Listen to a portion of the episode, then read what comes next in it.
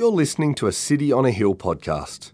We'd love you to use and share this podcast, but please refrain from editing the content without permission from City on a Hill.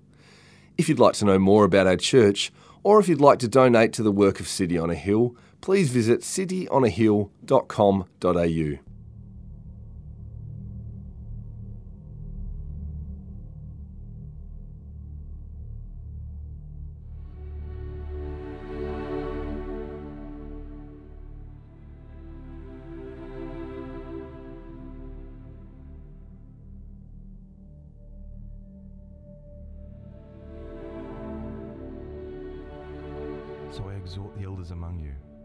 fellow elder and a witness of the sufferings of Christ, as well as a partaker in the glory that is going to be revealed. Shepherd the flock of God that is among you, exercising oversight, not under compulsion, but willingly as God would have you. Not for shameful gain, but eagerly. Not domineering over those in your charge, but being examples to the flock. And when the chief shepherd appears, you will receive the unfading crown of glory. Likewise, you who are younger, be subject to the elders. Clothe yourselves, all of you, with humility toward one another, for God opposes the proud, but gives grace to the humble. Humble yourselves, therefore, under the mighty hand of God, so that at the proper time he may exalt you casting all your anxieties on Him because He cares for you. Sober minded, be watchful. Your adversary, the devil, prowls around like a roaring lion, seeking someone to devour. Resist him, firm in your faith, knowing that the same kinds of sufferings are being experienced by your brotherhood throughout the world. And after you have suffered a little while, the God of all grace, who has called you to his eternal glory in Christ, will himself restore, confirm, strengthen, and establish you. To him be the dominion forever and ever. Amen. By Silvanus, a faithful brother as I regard him, I have written briefly to you, exhorting and declaring that this is the true grace of God. Stand firm in it she who is at Babylon, who is likewise chosen, sends you greetings, and so does Mark, my son. Greet one another with the kiss of love. Peace to all of you who are in Christ. This is the word of the Lord. Thanks be to God. Uh, well, good morning. Uh, keep your Bibles open if you have them. If you don't have one, we'd love to give you one. Come see our team at the info desk. Uh, but my name is Mike. Uh, it's my joy to, um, to serve here as one of the pastors here, uh, here at City on a Hill, Brisbane. Uh, well, who's ready for some good news? Yeah, great. exciting that our church family grew this week. We have two new births uh, for our family, so let, us make, uh, they're not here, I don't think, in this room, but um, let, us make some noise for, for Alice and for Scout. Amazing, so good, so good. Uh, I'm going to pray. I'm going to pray for, for these bubs. I'm going to pray for us as well. So why don't you join with me as we pray?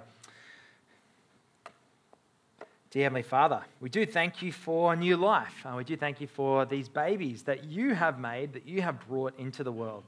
Uh, we do thank you for their health and vitality, and we thank you um, that we live in a world that has um, incredible opportunity um, and access to, to medicine and healthcare. Uh, but Lord, we do pray for not just their physical well being, but also their spiritual well being. May their trust always be in Jesus. And Lord, for us, we do thank you for your word. We thank you that you speak to us through it, and that by it we, we may have the words of eternal life. I pray this morning that by your Spirit, you would change us through your word to make us more like you. In Jesus' name, and all of God's people said, Amen. Amen. Well, question for you How did you decide what you're going to wear this morning? How did you decide what you were going to wear this morning? Maybe you're like my wife, Sarah, that uh, likes to get organized and kind of lays everything down the night before. Maybe you're more like me that kind of stumbles in the dark and go, oh, yeah, I think this is clean, you know, the, the sniff test. Um, and, you know, this probably doesn't need iron. It's kind of, you know, a bit florally and that kind of stuff. Great. There's my clothes. How did you decide what you're going to wear this morning? Well, the book of 1 Peter, in fact, the, the, the passage that was just read to us uh, by Nathan's great voice, uh, was uh, actually tells us how we should dress for church. It tells us how we should dress for church. Uh, I don't know if you picked it up, but by Peter, he says, by wearing humble pants. Uh, keep your Bible open to 1 Peter chapter 5 uh, and, and look at verse 5.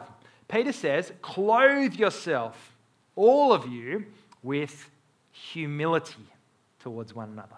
Clothe yourself with humility. Humility.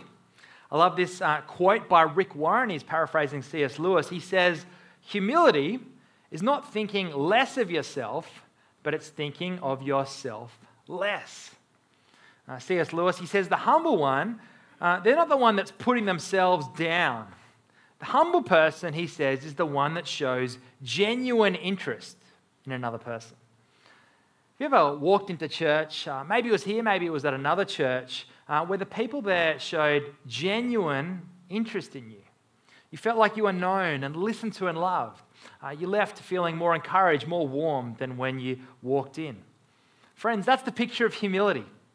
It's about putting others ahead of ourselves. Using whatever you have your money, your time, even just a, a smile and a listening ear uh, for the service of others. I want to show us this morning that from this text, the last uh, chapter of the letter of 1 Peter, the key to healthy church relationships is humility. It's having the right perspective of God and others should draw us to humility uh, over the past couple of months. And, and thank you for sharing, uh, everyone, uh, your reflections for, from 1 Peter. We've been uh, looking at, at this letter to elect exiles, to sojourners, sojourners um, who are just passing through, uh, just passing through because uh, their home and our home, if, as followers Jesus, is not really here, it's in heaven. And, and so many of the instructions that Peter gives throughout this letter is to what to expect to a world that doesn't know Jesus. Uh, as we, we saw, suffering uh, is something that we can expect as we interact with a world that doesn't know and even disagrees with the things of Jesus. But today, as we wrap up this letter, we're going to change our focus a little bit and look a bit more inward. Uh, what does it mean to relate to each other? How do we have a healthy church? First thing we're going to see is humility from leaders. Humility from leaders. It starts at the top. A healthy church needs humble leaders. Uh, the context in the end of chapter 4, Peter's just been talking about suffering as he has um, throughout the letter, and he says that judgment begins with God's household. Now, what he means by that is not that um, the family of God, God's church, are going to uh, have to suffer extra judgment and miss out on salvation. No, the judgment sword has fallen on Jesus, as Sam uh, helpfully uh, quoted from 1 Peter 3:18. Uh, that I'll read it to you, so I don't misquote it. For Christ also suffered once for sins, the righteous for the unrighteous, that he might bring us to God being put to death in the flesh and but, made alive in the spirit. See, Christ has already done our time. His, the judgment sword's fallen on him, and if we follow him, if we trust in him, uh, we don't have to face God's judgment. We're not gonna, we don't have to worry about, are we going to make it to heaven? Yes, we will because of what Christ has done. That's good news. And yet, uh, Dave talked about this last week. Uh, there's a particular judgment that we do face, like a judgment of discipline, uh, a refining judgment that makes us more and more like Christ. That judgment begins with God's household, and there's a particular call for judgment on leaders. I think that's why there's a transition based on that. So I exhort the elders, Peter goes in verse 1. Do you know who Jesus was harshest against? It was people like myself, it was religious teachers. You know, for me, one of the most confronting verses in the whole Bible is uh, James chapter 3, uh, verse 1, that says, Not many of you should presume should, to be teachers, because you'll be judged more harshly. Now, James, uh, the brother of Jesus, he's not talking about school teachers, he's talking about people that are teaching God's word. He's talking about pastors, church leaders as the men who are responsible before God. And so Peter, he, he has that in mind. In verse 1, come with me if you have a Bible. So I exhort the elders among you. Well, who are the elders? Uh, they were in particular the, the pastors who would teach and preach and oversee the church. For us uh, here at City on a Hill, uh, we've had an evolving process of local eldership where we just turned five last year as a church. Obviously, we've got Dave, um, lead pastor. We've also got Steve and myself uh, on staff. We've got uh, Michael and Grant who've been serving as lay elders. And right now, we're under, undergoing a, a process uh, of a strategic review uh, across the movement, across the eight churches that call ourselves City on a Hill. we're going to have more clarity soon about leadership and governance structures, so stay tuned for that. But here, the text is clear that it's talking at least about the pastors. And you know, one of the best advices I've heard of preaching is to preach the text to yourself first. And for me this morning, this is particularly relevant. I'm literally preaching this point one humble leaders to myself. And so, therefore, you might be thinking, oh, great, I'm, I'm off the hook. This doesn't apply to me. Uh, on one level, yes, but actually on another level, no, there's particular applications for us. I want you to um, not, not sit back too far in your comfy cinema chair, but pay attention because this is critical. Church leadership, it's important stuff. I mean, you only need to read the, the recent events that are happening right world in certain churches about how important church leadership is. We need to know what does the Bible say about leadership? What does it say about being a pastor? I need you to hold me accountable for this. For those that are aspiring to go into Christian ministry, this is really important. But also, for many of us here, there's a, a particular secondary application for us. Many of us here are gospel community leaders. Uh, we're a team leader at church. Uh, many of us uh, are involved in next generation ministry, City Creche Kids and Youth. Uh, many of us are Christian parents, uh, or you maybe are a teacher in a Christian school. There's important principles for you. And so come with me again to verse 1. Peter says, So I exhort the elders among you as a fellow elder and a witness to the sufferings of Christ, as well as a partaker in the glory that is to be revealed. Peter, he's about to give the church leaders a command. But before he does that, he actually models the humility that's in that command. I don't know if you noticed that. Peter, he's an apostle.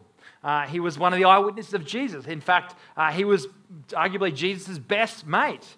Uh, you know, he could have stated, you know, Ron Burgundy style, if you've seen Anchorman, he could have stated, you know, I don't know if you know, but I'm, I'm, a, I'm kind of a big deal around here. He could have said that, but no, he said, elders, as one of you, our rewards are the same.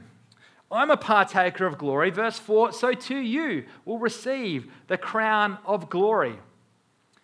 As an aside, I don't know how you can read this and think that Peter was like the head of the church or that he was the first pope. I don't see how, how that fits up with this in Scripture. Peter, he's placing himself equal with the other elders. Now, this isn't a unique charge for elders that you kind of rock up to heaven and then here's your crown of glory, and for everyone else, you're kind of out in the, the slums of heaven. No, no, there's a picture of equality uh, under Christ. But what does Peter, what does he call the church leaders to do? What's his command? Well, verse 2, keep reading with me. He says, Shepherd the flock of God that is among you. What does that mean? Well, firstly, it's, it's God's flock. I don't know if you saw that. The flock of God. It's not my flock. You're not Dave's flock, City on a Hill's flock. No, you're God's flock. God is your shepherd. What does it mean to be a shepherd? It's not exactly a popular career choice these days. Um, hands up if you kind of work in healthcare or studying in that space. A few, yeah, a few of us, right? Hands up if you work as a shepherd. Yeah, not so many hands. Uh, what's a shepherd? Well, the motif of a shepherd, it's pretty common throughout the Bible. You know, back in an agriculture based society, sheep were important things. And so we need people to look after the sheep. Uh, all throughout the Bible, we see this. Uh, it's Psalm 23, perhaps the most famous song in the whole Bible. King David, he says, and we're going to sing a song about this later, he says, The Lord, my God, the Lord, my, the Lord is my shepherd. I shall not want. He makes me lie down in green pastures. He leads me beside still waters. He restores my soul.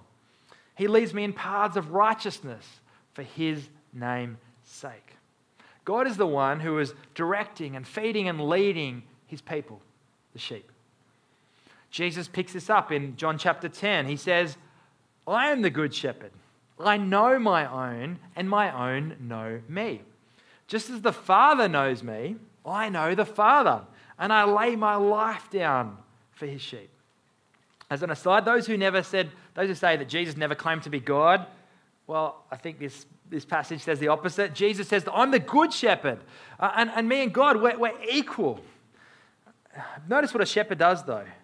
He knows his flock, and he lays down his life for them. The call for leaders, and in particular pastors, we need to firstly know the flock that God has put under our care. Now, I'm super thankful for, uh, for Dave and for Roe uh, that pretty much every newcomer's night has been at their place. Uh, you know, they, they want to know you. Hands up, who's, hands up who's ever been along to Dave and Roe's place. Hands up.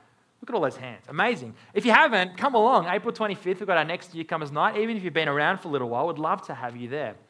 Leaders need to know the flock.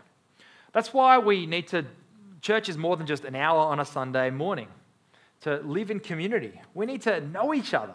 That's why we organize ourselves into smaller groups. Uh, as Sam said, gospel communities. Uh, you know, church is too big for one pastor, even a few pastors, to know everyone intimately. We need smaller groups where gospel community leaders can kind of shepherd smaller flocks. That's why we eat dinner each week in gospel communities. Even though it's kind of a bit logistically tricky sometimes to kind of coordinate that, we value it because we need to be spending time together, sharing life together. That's why this year, for the first time, I'm excited. We're running our first ever church camp uh, so that we can spend a good chunk of time just getting to know each other, just hanging out with each other, just sharing life with each other, so that we can know you and so that you can be known. But also, as shepherds, uh, we're to look to Jesus as the one who lays down his life for his sheep. Leaders, I'm so encouraged by so many of you uh, that are pouring out your lives sacrificially to lead and feed and shepherd others. Uh, whether it be going to hospital visits uh, for people that are sick, whether it be uh, loving on first time parents, uh, giving them meals, whether it be taking midnight phone calls for people that are struggling. I'm so encouraged by how you're using your time, your energy, and your talents to, for the sake of the flock. The particular call for pastors is humble, sacrificial service.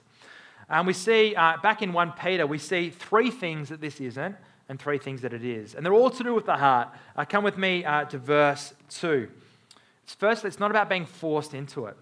Verse 2 says, Not under compulsion, but willingly as God would have you willingly as God will have you. I don't know if you've, uh, if you've ever met a child, maybe a toddler that suddenly forgets how to walk. Um, I've, uh, I've got a three year old, and I'll be at the playground with, with her, and I'll be like, Elle, time to go. Suddenly, she just forgets how to walk, and I have to literally kind of drag her, sort of kicking and screaming. Friends, that's not the picture of biblical leadership. We don't do it because we're forced into it, we do it willingly out of the service of God.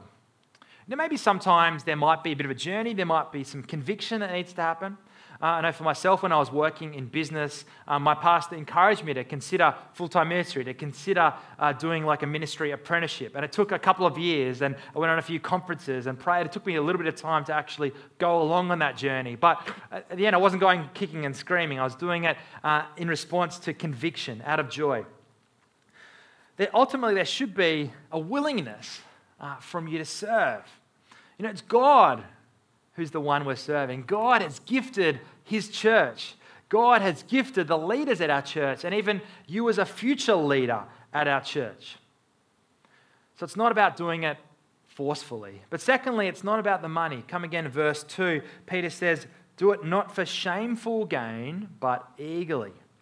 Shameful gain, most commentators suggest, talking about uh, the financial kickbacks that um, people sadly would get. Uh, back in Peter's day, um, the first century church, they had an issue with money. Some pastors were literally selling the gospel, doing it for financial motivation.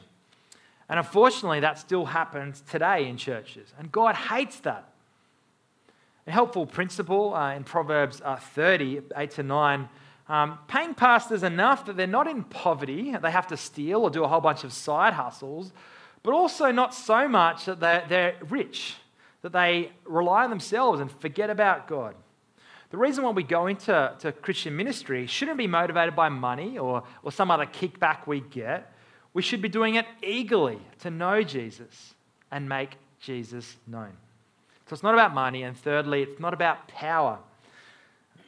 Scot McKnight, commentator on 1 Peter, says that if loving money is a root of all kinds of evil, loving power is the earth that it grows and the moisture that feeds it. Leaders that are to be humble, not doing it for the sense of status, uh, so they can feel good when people come to them with their problems, uh, so they can feel like their, their voice kind of gives them a sense of satisfaction, or worse, so that they can control others. No. Verse 3, check it out. Leaders are to be not domineering over those in your charge, but being examples to the flock. Christian leadership is never about power, rather, it's about being an example. Look, look to Jesus. Jesus never calls us to do something that he wasn't willing to do himself. When he says, Go and preach the gospel, Jesus preached an unpopular message that ultimately got him killed. Uh, when Jesus says to deny ourselves, take up our cross and follow him in Mark 8, Jesus himself was beaten up to the point where he physically couldn't carry his cross up the hill. He had to get another bloke called Simon to help him as he carried it on the way to his death. It's not about power. It's not about building a church that's famous. It's about making Jesus famous. It's about making disciples that make disciples. The call for us leaders is to not be power grabbing, but rather examples to be living lives of humility amongst you, not lording over you, but being in the trenches with you, praying with you, serving you, loving you. Peter challenges leaders, in particular pastors, to be humble. But secondly, and this is for everyone, so you can wake up if you're having a snooze, humility from the church. Check out verse 5. Likewise, you who are younger, be subject to the elders. Now, Peter, when he's saying younger, I don't think he's necessarily making an age distinction. As there, all right, all those kind of over 45, you're the elders, and everyone else, you know, you submit to them. Uh, I don't think he's saying that uh, he's a pattern of church government where everyone who's old is a leader and everyone who's young isn't. Perhaps in this early church context, the church is growing. Um, the elders were just ones who'd been around for a little while, who'd been following Jesus for a little while as the church was booming, rather than the fresh, new converts. But I think maybe also they were the ones that were elder in the faith. They were the ones that were spiritually mature.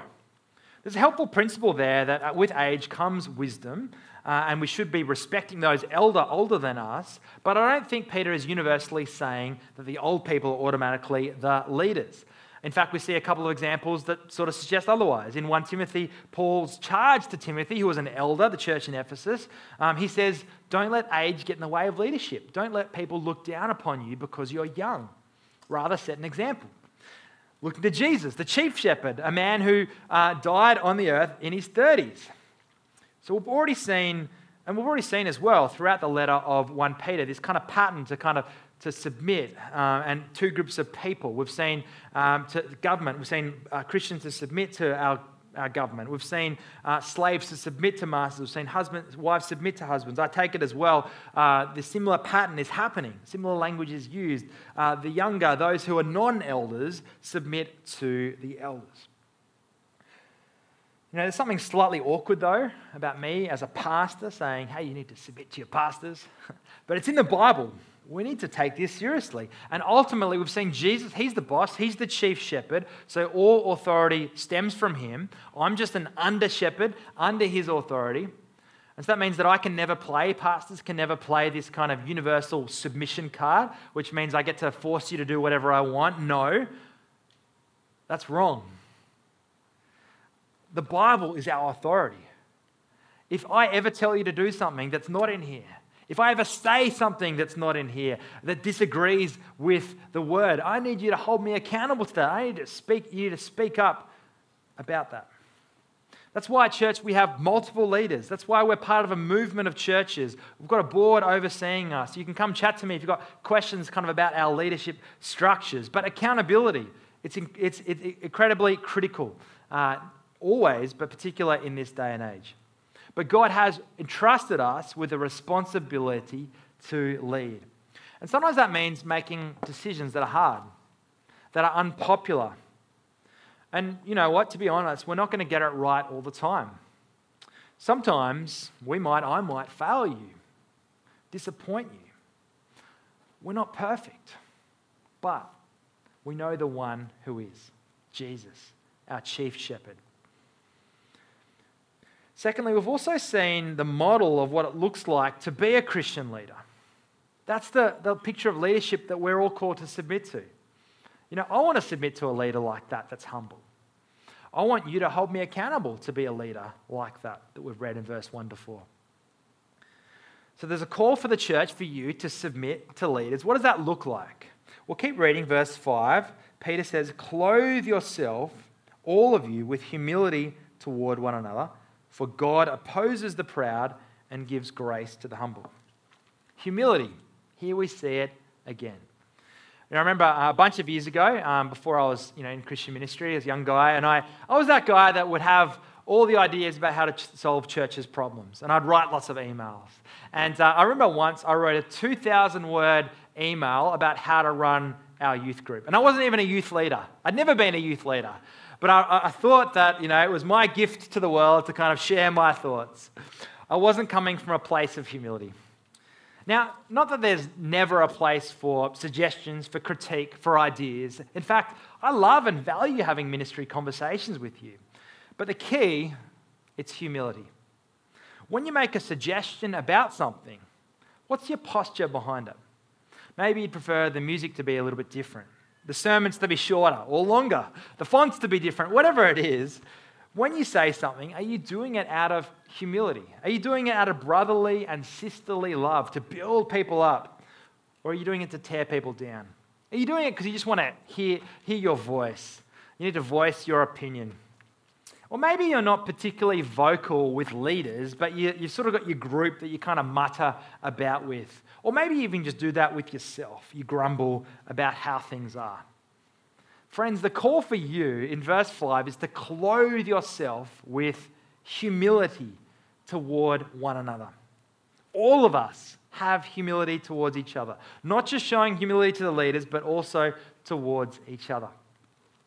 Australian Christian author John Dickson. he's written a great book called Humilitas, talking about what it means to be a humble leader. And he says, uh, he defines humility as this he says, humility is the noble choice to forego your status, deploy your resources, or use your influence for the good of others before yourself.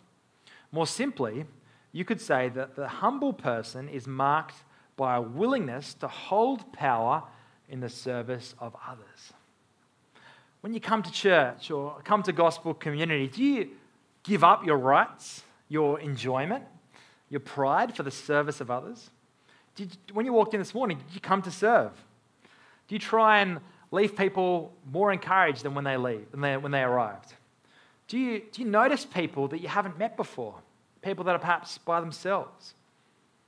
And when you're, when you're struggling, when you've had a hard week, do you, do you let people in?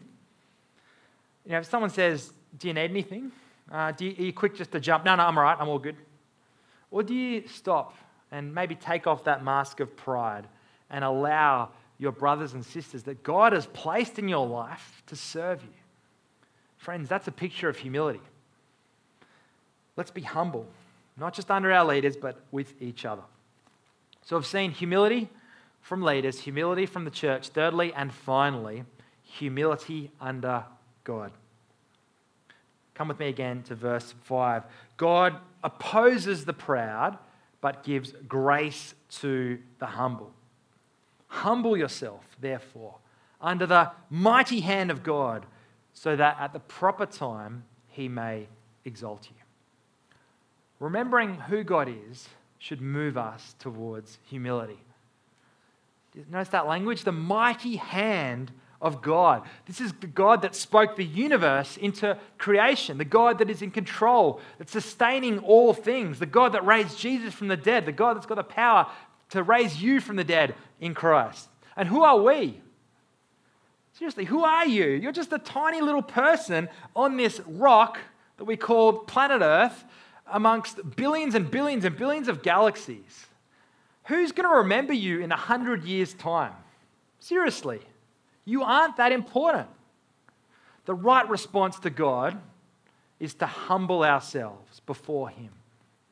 God opposes the proud. Nothing could be worse than having an infinitely powerful and holy God opposed to you. So don't be proud. And yet, here's the good news God gives grace to the humble. Nothing could be, be better than have an infinitely powerful and wise God treat us graciously. Friends, this is gospel hope. That at the proper time, when Christ returns, he will exalt us.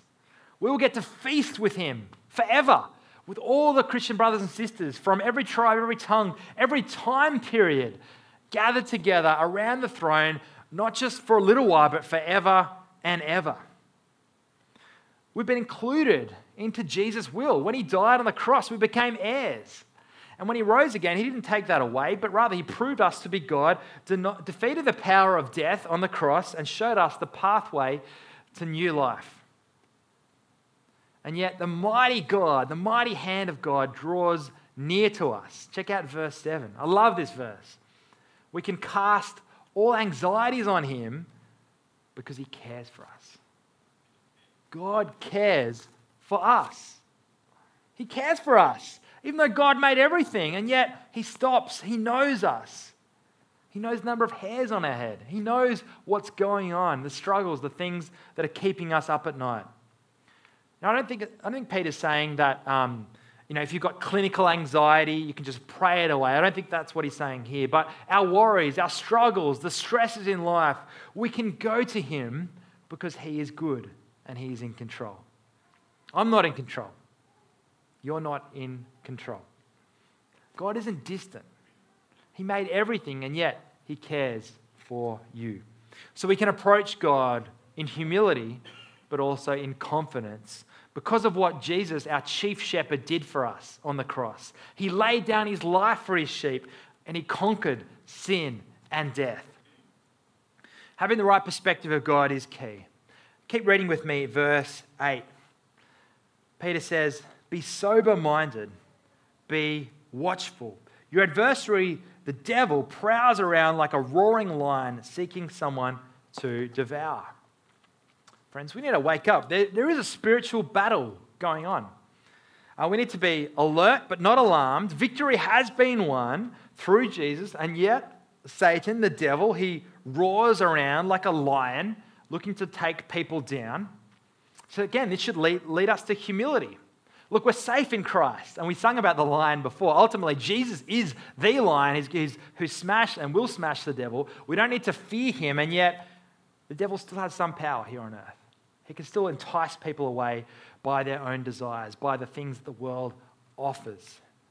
You know, if we think we can fight the battle on our own, that's going to make it easier for Satan to drag us away from God, to lead us into a life of sin.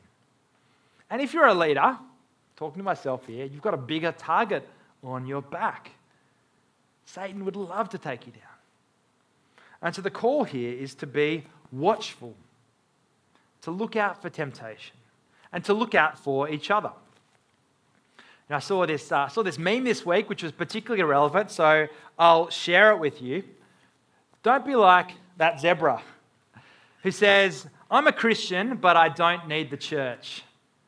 You know what the problem with that zebra is? The problem with a Christian that says that?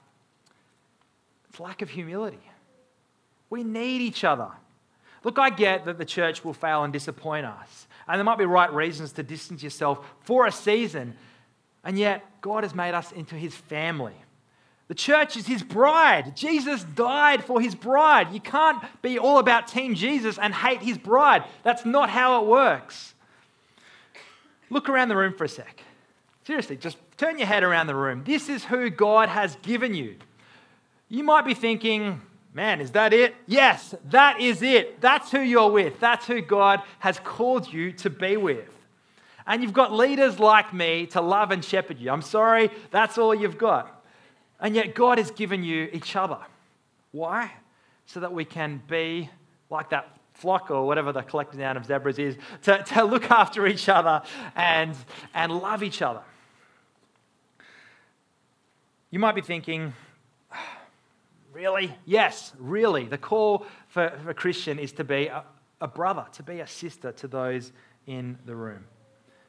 God has given, God has given you each other. He's given me and our leaders to point you to the chief shepherd, Jesus. He's placed you right now to actually show humility towards each other, to help us do that. As we wrap up, and uh, I'm going to invite the band up now, um, we've seen today that the, the call for humility. We've seen in this series that the Christian life is a life of suffering. Christian life is a life of suffering. We shouldn't be surprised at the fiery ordeal that comes to us. Let me end with these verses, verse 10 and 11. Peter says that, and after you've suffered a little while, the God of all grace, who has called you to his eternal glory in Christ, will himself restore, confirm, strengthen, and establish you. To him be the dominion forever and ever. Amen. Looking to Christ, who suffered first and then went to glory. We too have, will suffer. But how good is that? That there's glory awaiting us. Eternal glory, where a hundred years will feel like a grain of sand on the beach of forever. Christ Himself will restore us, renew us to an imperishable body without the aches, the pains, the disease, the cancer that this life will bring. God confirms us to be part of His flock, and He establishes us in a family that will never end. Friends, this is good news. Let's clothe ourselves in humility before our humble King. We're going to sing a song in a moment, uh, pretty much Psalm 23 to music, talking about Jesus as our shepherd. I'm going to pray and then we'll sing. Dear Heavenly Father, thank you so much for what you've done in Jesus. Thank you that He is our chief shepherd who laid down His life for His flock. I pray too that we can be a healthy church, clothed in humility towards each other, that City on a Hill Brisbane would be known for their humility, our humility.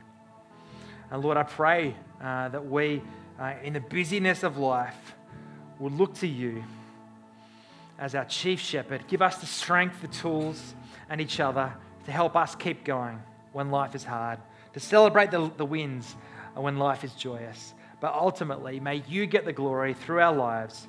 And all of God's people said, Amen. Thank you for listening to our podcast.